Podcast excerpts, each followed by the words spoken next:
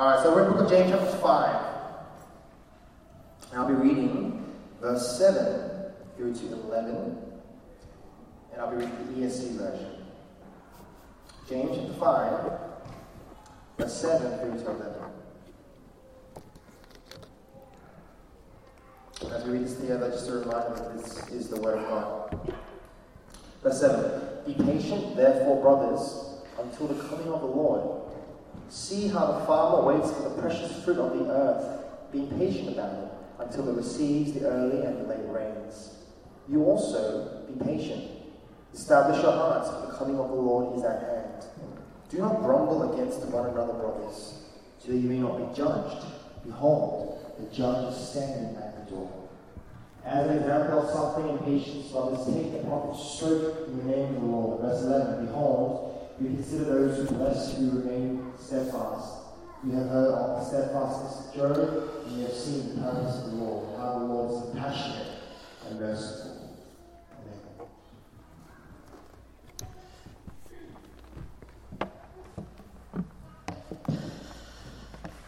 Uh, it's good to see everyone again. Um, thank you, everyone who survived through a long day yesterday and rocked up today because um, you love Jesus that much and you can't get enough of him. Um, I mentioned yesterday, but my writing is a bit blocked and I won't go into too much detail. But it's, it's hard for me to know how loud I am because uh, I can't really hear. And so if I end up like shouting, progressively getting louder, I'm gonna, media team, you just have to, okay, they're not even listening. Well, someone's got to, you know, make sure that I'm not, I'm not too loud. I actually had a funny moment with Al yesterday. Uh, if you know Al Al's guest speaker, he's a little bit older than me. I think his kids are like a little bit younger than me, and so you know, fairly old, nearly my dad's age. Um, and he's half deaf in one ear, and so he keep like, he keep doing this, and that's what I was doing yesterday. I'm, like constantly like trying to hear people, and he's like, you know, when you can't hear in one ear and there's background noise, uh, you can't hear anyone. Like it all kind of gets you know, meshed into each, each, each other's voices. And I was like, that's exactly what I've been telling everyone all day. I told your wife that five minutes ago. And I, like, I felt comforted that I can relate to this um, old, old man. but no, it's good to know, like, he, he got me. Anyway, uh, last week uh, we talked about uh, money, and I, I kind of encouraged us if you want to, you can donate to Gifts of Compassion, which is this thing that uh, Compassion has organized. And you know, thanks to your generosity, uh, we've raised a bit over $1,800. Okay, that's exciting. That's exciting for definitely for the people there, and so you know a lot of a lot of cows, um, fresh water, um, you know seeds and chickens are heading to different places around the world thanks to your generosity. And so thank you. But again, uh, this is about building a habit, and this is about us you know growing into becoming more and more generous uh, with our life, our time, our energy, also our finances. Alrighty, let's jump into today's word. Today's uh, sermon um, is about the return of the king. Uh, not the epic Lord of the Rings movie that you may be thinking of. I don't know if that's what you thought. Um, but something greater and grander than even that movie. Right? The return of Jesus, the king. Right? The second coming of our Lord. He came once to this earth, right? That's what we celebrate on Christmas. He lived, he died, that's Easter, and he rose from the dead, that's, that's Easter. Uh, but Jesus will return again, the Bible says and he will renew all things. And if you remember, that was actually Al's third and last talk yesterday. Right? And as I was sitting there, I was like, whoo! Right? What, a, what a gift from God. Perfect timing. Right? I'm just going to write down all that he says and I'm just going to say it again. no, I'm just joking. Anyway, but you know, I think that's just perfect timing. So we're going to keep kind of digging into that idea that Jesus is going to return. Now, for some churches, this is all they talk about. Right, Jesus is going to return. When's he going to return? How is he going to return? And you know, uh, uh, Al was talking about you know some people put dates on it and they say you know this is what's going to happen on this date, and you know that can be unhealthy when that's all we're talking about. Uh, on the flip side, uh, some churches never talk about it. They never talk about Jesus' return um, as if all that matters is living your best life now, right? And Christ's return or what comes after death, well, it doesn't matter. Right? But that's unhealthy as well. Right? We want a balance in how we think about the, the return of Christ. But you know, there is definitely a tendency for us not to think about the return of Christ and maybe more to think about the past. Right? We look back to the cross, the resurrection, and we should because that's so important, right? The birth of Christ. Or maybe look to our present, our present struggles or our present joys and what the Bible says about our present life now. Right? We tend to look back, we tend to look to the now, but the Bible talks a lot about the future, right? Christ's return. And even though it feels like something far away, something that, you know, it, it doesn't matter to me, that's not what the Bible says. Right? If you know the parable of the ten virgins, Jesus says that we should always be ready and prepared. Right? Even though we don't know exactly when Jesus is going to return, we should live as if he might return at any moment. And so expectant, longing, and living in light of the return of Christ. Al said yesterday that the New Testament talks about hope in the future, hope in the future 55 times. Right, thinking about the return of Christ, thinking about the day that he will return or the day that I will go to him, we need to be thinking about those things. And so today, James is going to go there and he's going to talk about two ways that the return of Christ should change us. And these are the two ways. Number one, it should comfort us, and number two, it should challenge us.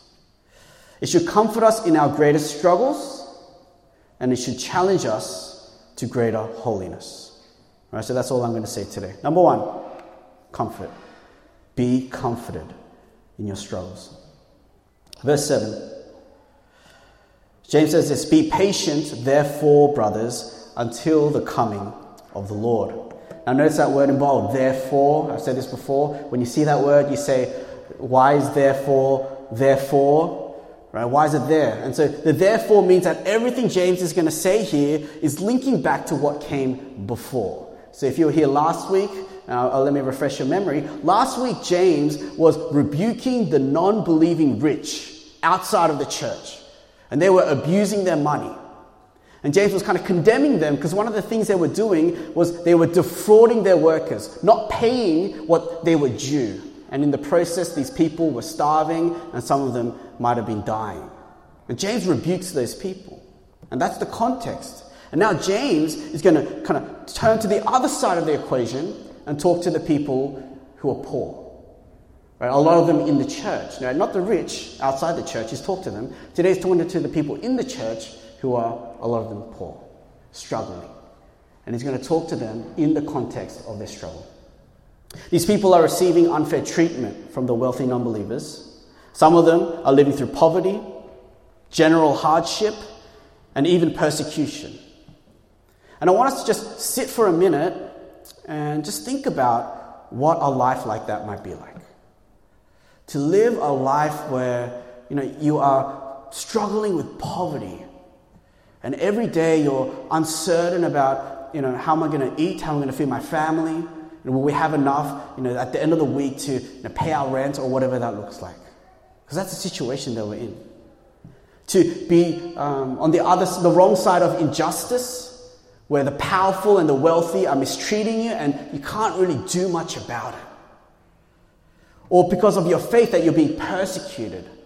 Are these people, because they're saying they're Christians, right? They're poor, but by saying they're Christian, they're making the situation worse because now people don't want to even hire them. Or their friends won't help them because they've rejected them. And this is the life um, that many people were living, and James is addressing them. And maybe for some of you, it's not too hard to imagine that kind of life because that's your life. You're, you're struggling with something right now, and it might be poverty, or maybe it's a daily struggle of a different sort. And to these people, this is what James says. What does he say? He says, Be patient. This is the main encouragement at the start of this, um, these verses. Uh, James actually uses the word patient twice in this verse. He uses it again in verse 8, the next verse. And then he talks about patience in verse 10. And then by verse 11, he says steadfastness twice. So it's patient, patient, patient, patience, steadfastness, steadfastness. And so James's kind of idea is just, just keep waiting, keep pushing forward, don't give up, be patient. Now, I want to point out what James isn't saying here. Because we might think James would say something else to these people who are struggling daily and have this kind of cloud over their heads and uncertain about today or tomorrow. Because we might imagine James would say to them, Pray. Pray that God would change your situation. Because He will get you out of there. He will get you out of poverty. He will get you out of that struggle. That's not what He says. Even though they probably were praying, and praying is good, that's not what He says. He doesn't say, work hard, don't give up, God's going to open doors and everything will be changed, that problem will be fixed. That's not what he says. He doesn't say stay diligent, even though diligence is good. Rather than talking about their situation changing, James kind of does the opposite. And he says, in this situation at least, I'm going to assume things won't change. And so, be patient. Wait. Wait for something else that will come. You see, some suffering has no solution on this side of heaven. Some suffering that you will go through has no solution on this side of heaven. It won't be solved, it won't be resolved, it won't be fixed until we either die and go to be with Jesus or Jesus returns and he changes everything in this world. Some things will change. God does answer prayer. Right? If you keep working at it, some situations will change. But at the same time, some situations won't. That's the reality of the life that we live. Some illnesses will stay with us, some burdens won't be taken away, some relationship struggles you may struggle with for the rest of your life. You know, the Apostle Paul talked about a thorn right, that he had in his flesh. And he says in 2 Corinthians, three times I pleaded with the Lord about this, that he should leave me. Right, get, get this out of my life. Verse 9, but he said to me, My grace is sufficient for you, for my power is made perfect in weakness. God doesn't take away the thorn in Paul's flesh. And there's no solution for that on this side of heaven for Paul, except that by God's grace and power, he will hold on to God and he will get through it. Right? He'll be patient through it until he sees Christ again. And it's not that God is too weak, and it's not that God doesn't care. In fact, God is strong and He does care, which is why He's made a way for a solution, and that's what we're waiting for.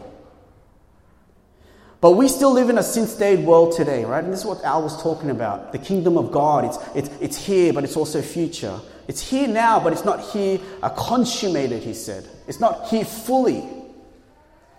The world is still sin stained. One day Christ will return to renew all things, right? That renewal. What did he say? He said the palingenesia, right? The new Genesis. I'm just read, uh, see, I took notes, I'm just saying what he said. The new Genesis, that's what we're waiting for. But until that day, this brokenness will leave a footprint in our lives. The sin in this world will leave a footprint in your life, and sometimes it's temporary, it'll come and go, but sometimes it will be permanent, and you'll have to carry that until you see Christ. So the idea that God never brings suffering to the Christian life is simply not true. You need the idea that a rich God would never leave his children in poverty. Right? Sounds kind of, oh, that kind of sounds kind of nice. It's simply not true. Or else James would have said something totally different. He tells these people who are struggling through injustice and poverty, right? This is unfair. They're being persecuted. And James says, be patient. And it's not that they're giving up. It's not that they're not praying, it's not that they're not being diligent, but we know that not all things will be made perfect in this life. So keep enduring on and wait for that day when Christ returns. And we need to accept that this is true. It's really important for you to have a place for suffering in your, your theology, we call it, right? Your understanding of God and what the Bible says. Suffering must have a place there, or else when suffering comes into your life, you'll be very confused. You need to understand that we will still go through suffering on this life. You know, our comfort is anchored on a past event that points us to a future hope. Right? That's the Christian. Our comfort is anchored on a past event. That's the cross, the death and the resurrection. We anchor it on that, but that points us to a future hope when Christ will return. Because Christ died and rose from the dead, he defeated death, he's done away with sin. I know he will return one day. And on that day, everything will be made new and everything will be made right. And that's what I'm longing for and that's what I'm yearning for. And I believe that because I believe in the cross and the resurrection. I believe He will return. That's the Christian's comfort. And that's how we endure through this life.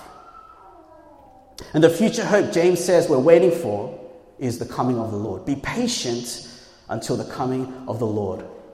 We're longingly waiting for the return of Christ, that second return of Jesus. He will come down in blazing glory and he will renew all things. He will save those who believed in him and we will spend eternity with him. With our perfect God, in a perfect place, with a perfect community, as perfected people. That is our hope. That is where we're looking. And on that day, all wrongs will be made right and all injustices will be met with justice, and all of our problems will be fixed. That's what we're looking at. And we enjoy life here and the good things that God has given us now, but, but our heart is longing for home, and it is there. Revelation chapter 21, it says this Then I saw a new heaven and a new earth. For the first heaven and the first earth had passed away, and the sea was no more. And I saw the holy city, New Jerusalem, coming down out of heaven from God, prepared as a bride adorned for her husband. Right? This is talking about what, what's going to happen when Jesus renews all things. And I heard a loud voice from the throne saying, Behold, the dwelling place of God is with man. He will dwell with them, and they will be his people, and God himself will be with them as their God. Verse 4 He will wipe away every tear from their eyes, and death shall be no more. Neither shall there be mourning, nor crying, nor pain anymore, for the former things have passed away. That's our comfort. And if you're going through struggles or pain or there's difficulty, some of it will be resolved now, but our hearts are longing most of all for that day where there will be no tears or pain or mourning, and everything will be made right. That's the promise we have in Christ. And so be patient for the return of Christ. And let that future hope change your present struggle and how you go through the present struggle. As we're patient for that, it changes how we go through this. James says, as we're patient, we should be patient like a farmer. In verse 7, he says, See how the farmer, he waits for the precious fruit of the earth, being patient about it until it receives the early and the late rains. You also be patient, establish your hearts, for the coming of the Lord is at hand. You know, the image of a farmer is a perfect image of patience. Um, they plant the seed, uh, they do farmer stuff. I don't know, put manure on it. My, my father in law, he loves to grow stuff. But at a certain point, they got to wait. Especially back then, they had to wait for what they called the early and the late rains. They were really important, you know, pockets of rain that would help the fruit to grow. And nothing they can do can hurry that. Nothing they can do can make that come quicker or to fix it. They have to just, just wait. And ultimately, that's trusting God that God would send the rain so that the crops will grow, that I'll be fed, and that I'll be able to make money. Now, an impatient farmer who doesn't trust God is going to be stressing and wringing their hands. And they'll wake up every morning and look at the sky and think, nothing's changing. Every day will be a day of anxiety and a day of stress. But the good farmer trusts. And because they trust, there's two things. Number one, they will know that this wait is momentary. Right? The good farmer knows that the wait is momentary. They'll know, I know right now it feels like it's hopeless. I know right now it feels like there's no rain, but it's just a short wait. Because not too long from now, the rain will come. I know it. I trust it. And so this is just a short, temporary kind of time that will pass by. And this is just a part of the process. This is just a part of the process of, of seeing my fruit grow. Right? And that just changes their attitude when you know that this is a part of the process. Not only is it momentary, it's meaningful. Right? The good farmer knows his wait is meaningful. He's not just waiting through gritted teeth. Oh, it sucks. I hate it. He knows a better day will come. because he knows that the rain will come. He knows that this barren land will one day burst out with plants and fruit. He knows it will all be worth it in the end. And so it's not a sulking endurance as he waits, it's a joyful expectation for what is going to come. This wait is momentary and this wait is meaningful. That's the good farmer. Both farmers have to wait, but the impatient farmer waits and stresses and is anxious and is you know, sad. But the farmer that trusts has hope and comfort and joy. He has the eyes of faith fixed far enough into the future that he will find his hope there. Now the apostle Paul says this about the Christian life. He says in 2 Corinthians 4:17, this is a light momentary affliction and it's preparing for us an eternal weight of glory beyond all comparison. He says number 1 it's momentary. Every struggle we're going through it's a momentary affliction.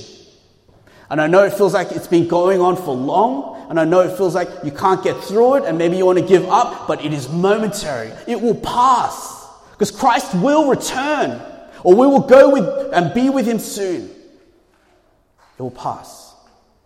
Not only is it momentary, it is meaningful. He says it is preparing for us an eternal weight of glory beyond all comparison. You know, Paul has the audacity to say that our afflictions are light. Right? He says they're light momentary. And he says they're light because compared to what is coming, the glory, the weight, do you see the play on words? The weight of glory, this is light. And you're struggling, yes, and it feels hard, and it feels like you, you can't bear it, but let me tell you what is waiting for you. It won't compare. It's going to be so great. When you see your Savior and you're with Him, it's going to be all worth it. And as you spend eternity, right, in, this, in the community of God, with a perfect God, in that perfect place, it's going to be worth it. One day we will die or Jesus will return, and our greatest sufferings will be erased, and our, jo- our joy will be fully complete. And that is what we're waiting for. Be patient, therefore, brothers until the coming of the Lord. Now, I know some of us are struggling with life's difficulties today. And when we focus on our struggles, it's overwhelming. And it feels like it's too much.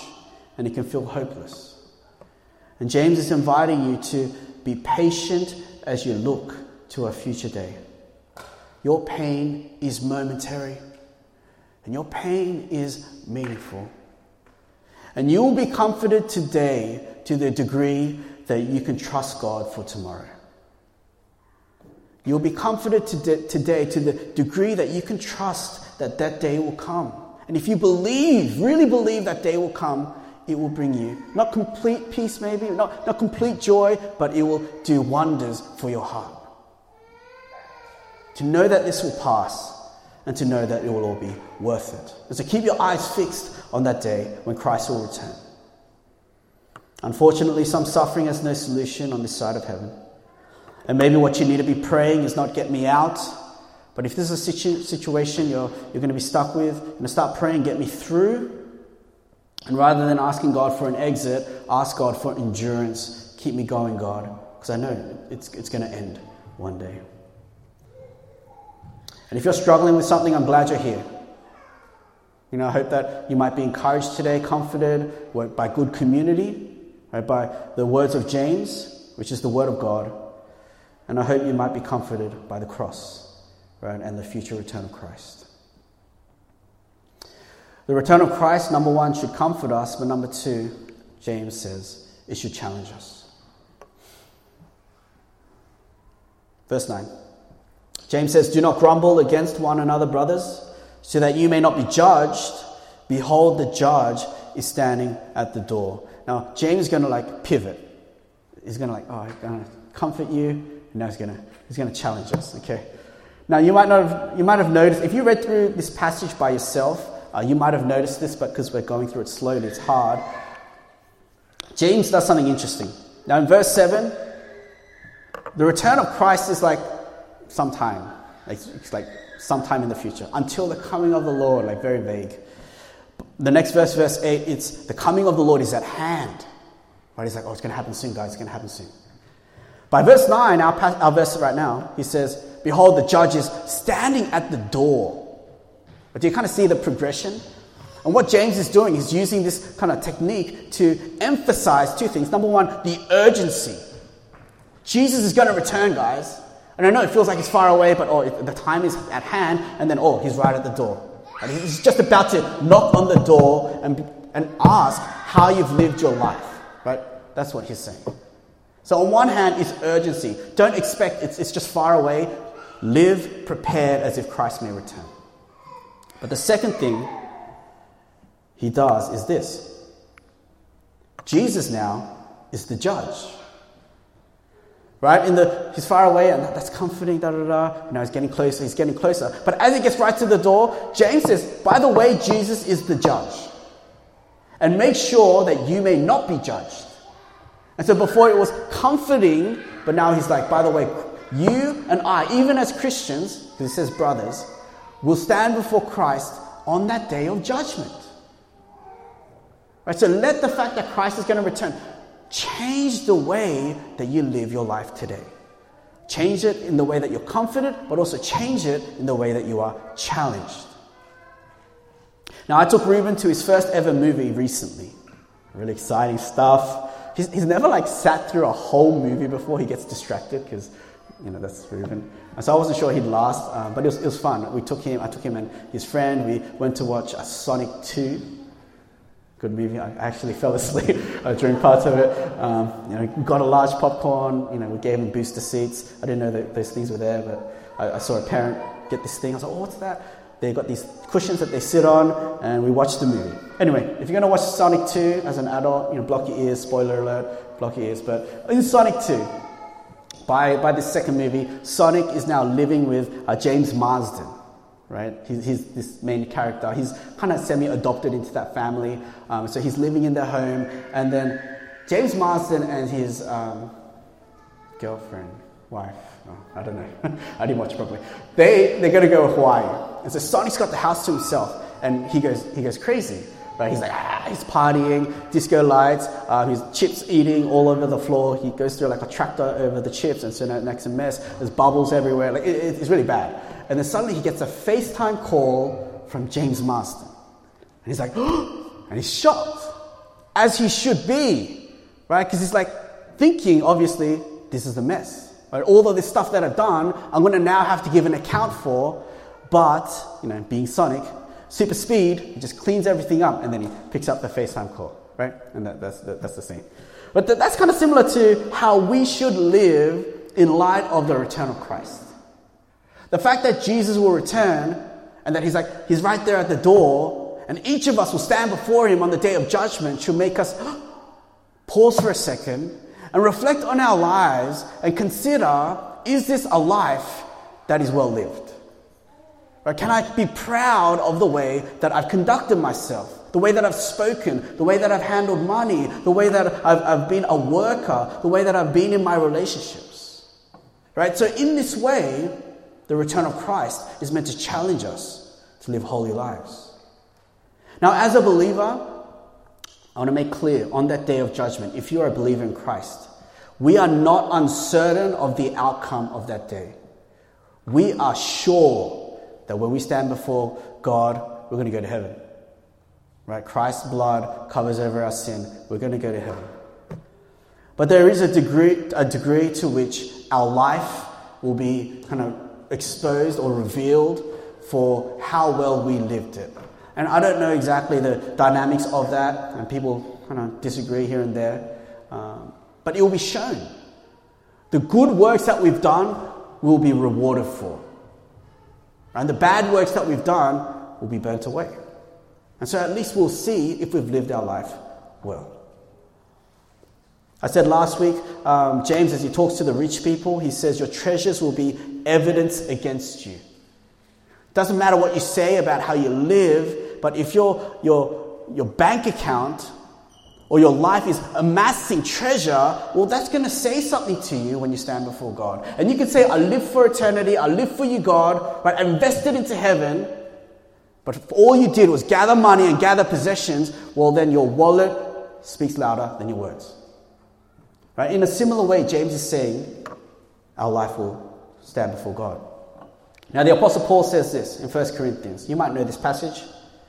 He talks about this foundation that we have, and we're going to build upon it. The foundation is, is Christ, it's our salvation, and that won't change. But he says, if anyone builds on the foundation with gold, silver, precious stones, wood, hay, straw, each one's work will become manifest, for the day will disclose it because it will be revealed by fire, and the fire will test what sort of work each one has done. So that fire, as we pass through it, the, the hay and the, the, the wastedness or the disobedience or the sin, it will burn away. But the good works, the gold and the precious stones and the silver, that will pass through the fire. And for that we will be rewarded, he's saying. He says, if the work that anyone has built on the foundation survives, he will receive a reward. If anyone's work is burned up, he will suffer loss, though he himself will be saved, but only as through fire. And so, if you're a Christian, you're going to be saved, but we will pass through that.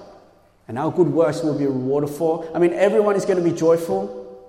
Right? The thief on the cross who died in the last minute, who maybe did like one thing right, perhaps, he's going to be joyful when he enters into paradise.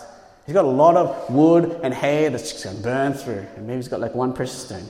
But he's going to be rewarded more than he had deserved. And he's going to be full of joy. But still, we'll still endure that judgment. Right? It won't be like sad or anything.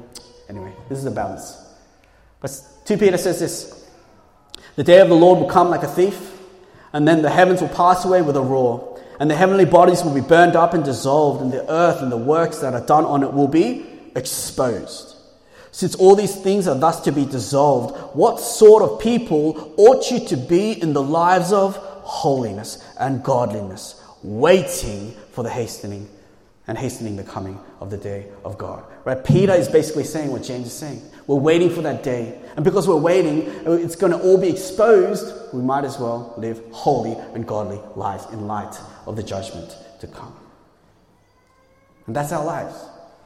If we were to be able to remember that Jesus is going to return. One day, very soon, I'm going to stand before Him. Or in reality, God is with me right now and the Spirit's in me as well.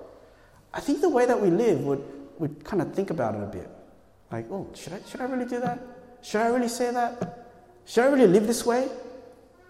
I think often we sin because we feel like we'll never be kept accountable to it.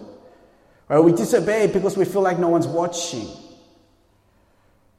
But the reality is, God knows and God sees all.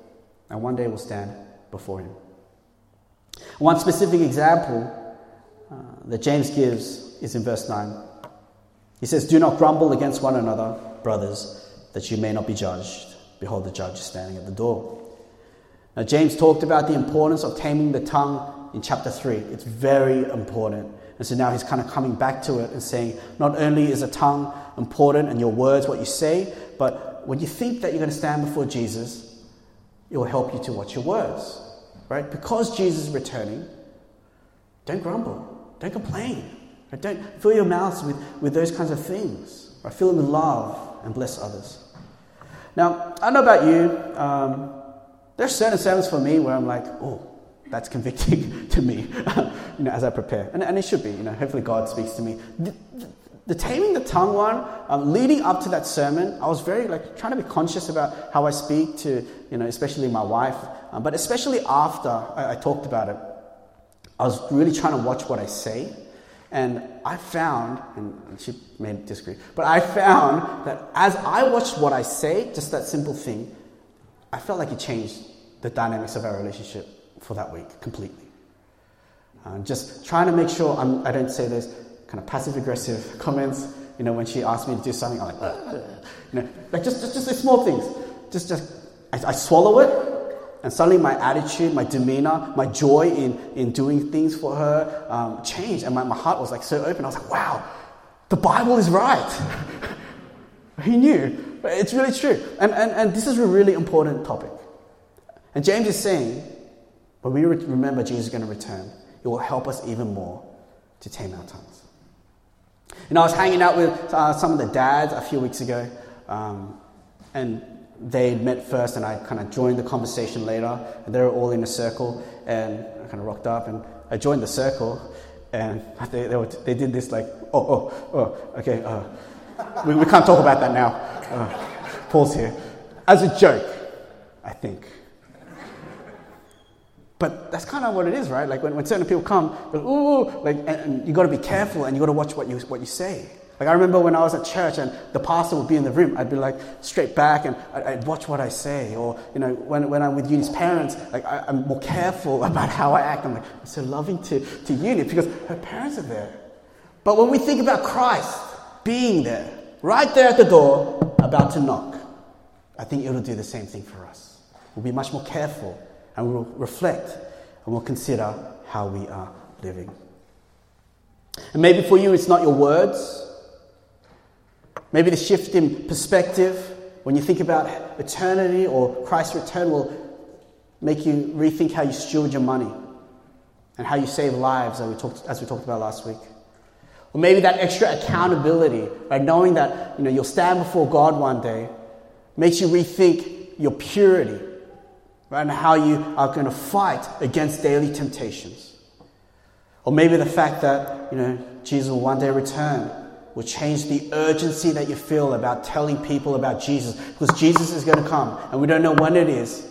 And I know people who don't yet know Christ. In all these ways, the return of Christ is meant to transform us. Or maybe for you today, when you think about Jesus returning, you know that you don't believe in him. You know that you've never put your faith in Him. You know that you've never surrendered your life to Him. You know that you've never given Him your sins, that He would uh, cleanse you of your sins and take them away. And for you, when you think about that day, the challenge for you is to believe, is to repent and to give your life to Him. So that when you think of Christ's return, it will fill you with joy. So let me close and let me ask you this. If Jesus were to return to this earth, and knock on your door tonight, how would that make you feel? If Jesus were to knock on your door and say, All right, would it fill you with delight? Or would it fill you with dread? Will you feel that you were prepared for that moment? Or will it catch you completely off guard? The Bible says we are to live always prepared. We don't know exactly when he's going to return, but we should live as if he might return at any moment. And that includes the comfort that we're going to gain from that, but also the challenge to our lives. You know, I've got this ear thing I said. Oh, I, I woke up on Monday, it was a public holiday, right? Monday, with this ear. Like, oh, it hurts, it hurts. And it's getting worse, worse. And like, I, I, I, tried to fix it, I made it worse. And, and all the GPs were closed. And so I'm, um, I'm like annoying uh, Paul, because is a GP. I'm like, oh, can you help me save my life? Um, and I was just waiting. I, the, the, no GPs were open because it's a public holiday. I'm scrambling, and I booked a, a doctor for the next day. I'm like, yes. And just knowing, right, that I'm going to go to that doctor um, and hopefully get things fixed was such comfort to me. Right, that day is coming. I'm sleeping at night trying to sleep. It's hurting. It's, it's ringing. It's, I can feel my heartbeat in my ear. Like it's in pain. My jaw hurts. I can't clench my teeth. I'm going to the doctor's tomorrow. Right, that's comfort. At the same time, for some of us, when you think you're going to go to the doctor's tomorrow or you're going to the dentist, it's a challenge. Because you're like, oh, I better, better eat properly now. Right? When, I, when I'm going to go to the dentist, I'm like, oh, I should floss my teeth. Start flossing my teeth. I should be really careful with brushing my teeth. It challenges you because you know that you're going to be kept accountable. Friends, Christ is going to return, and our faith is anchored on that past cross, but we have a future hope. Our eyes are fixed on that future day. And so let that both comfort you and let that challenge you today. I don't know what that looks like. It might look different for each and every one of us. But our present life is meant to be shaped by the return of Christ. And it should either comfort you in your struggles or it should challenge you to greater holiness. And my hope is that when Christ returns, if Christ were to return in our lifetime, that every one of us will be ready and that we will be filled with delight and that we had lived our lives as if he were going to return. And so when he knocks on that door, when he descends in blazing glory, we won't be like, whoa, what's going on? We'd be like, yes, hallelujah, praise God, I'd been waiting for this moment. And as much as I could have done, I'd lived a life that honored and pleased him. Right, that's my desire for us at Kingsway. That's what the Bible longs for us to do. Right, so let's close our eyes and let's pray.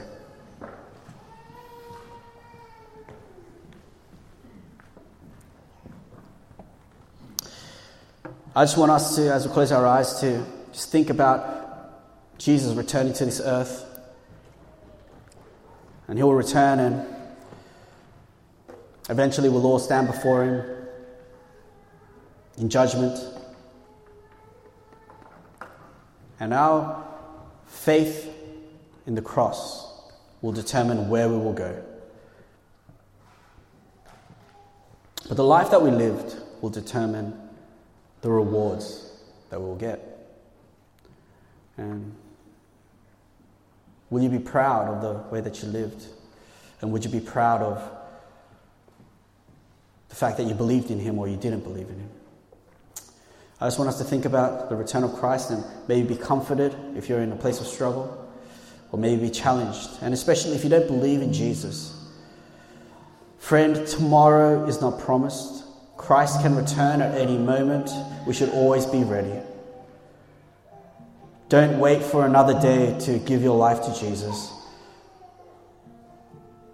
I invite you to give your sins and your mistakes and your pain and even your joys to Jesus. The promise of God is that because Jesus went to the cross, He's died in your place, He's paid the price for your sins, and that if you just believe freely, just like that, He will forgive you of your sins. You'll be cleansed and you'll be a child of God, and that eternity will be secure.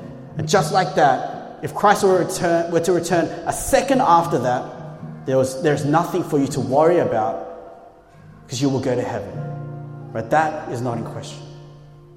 And so, if you're not a believer here today, I invite you to believe and to give your life to Jesus and decide to follow him. But for each and every one of us, let's think about the return of Christ today. Let's pray.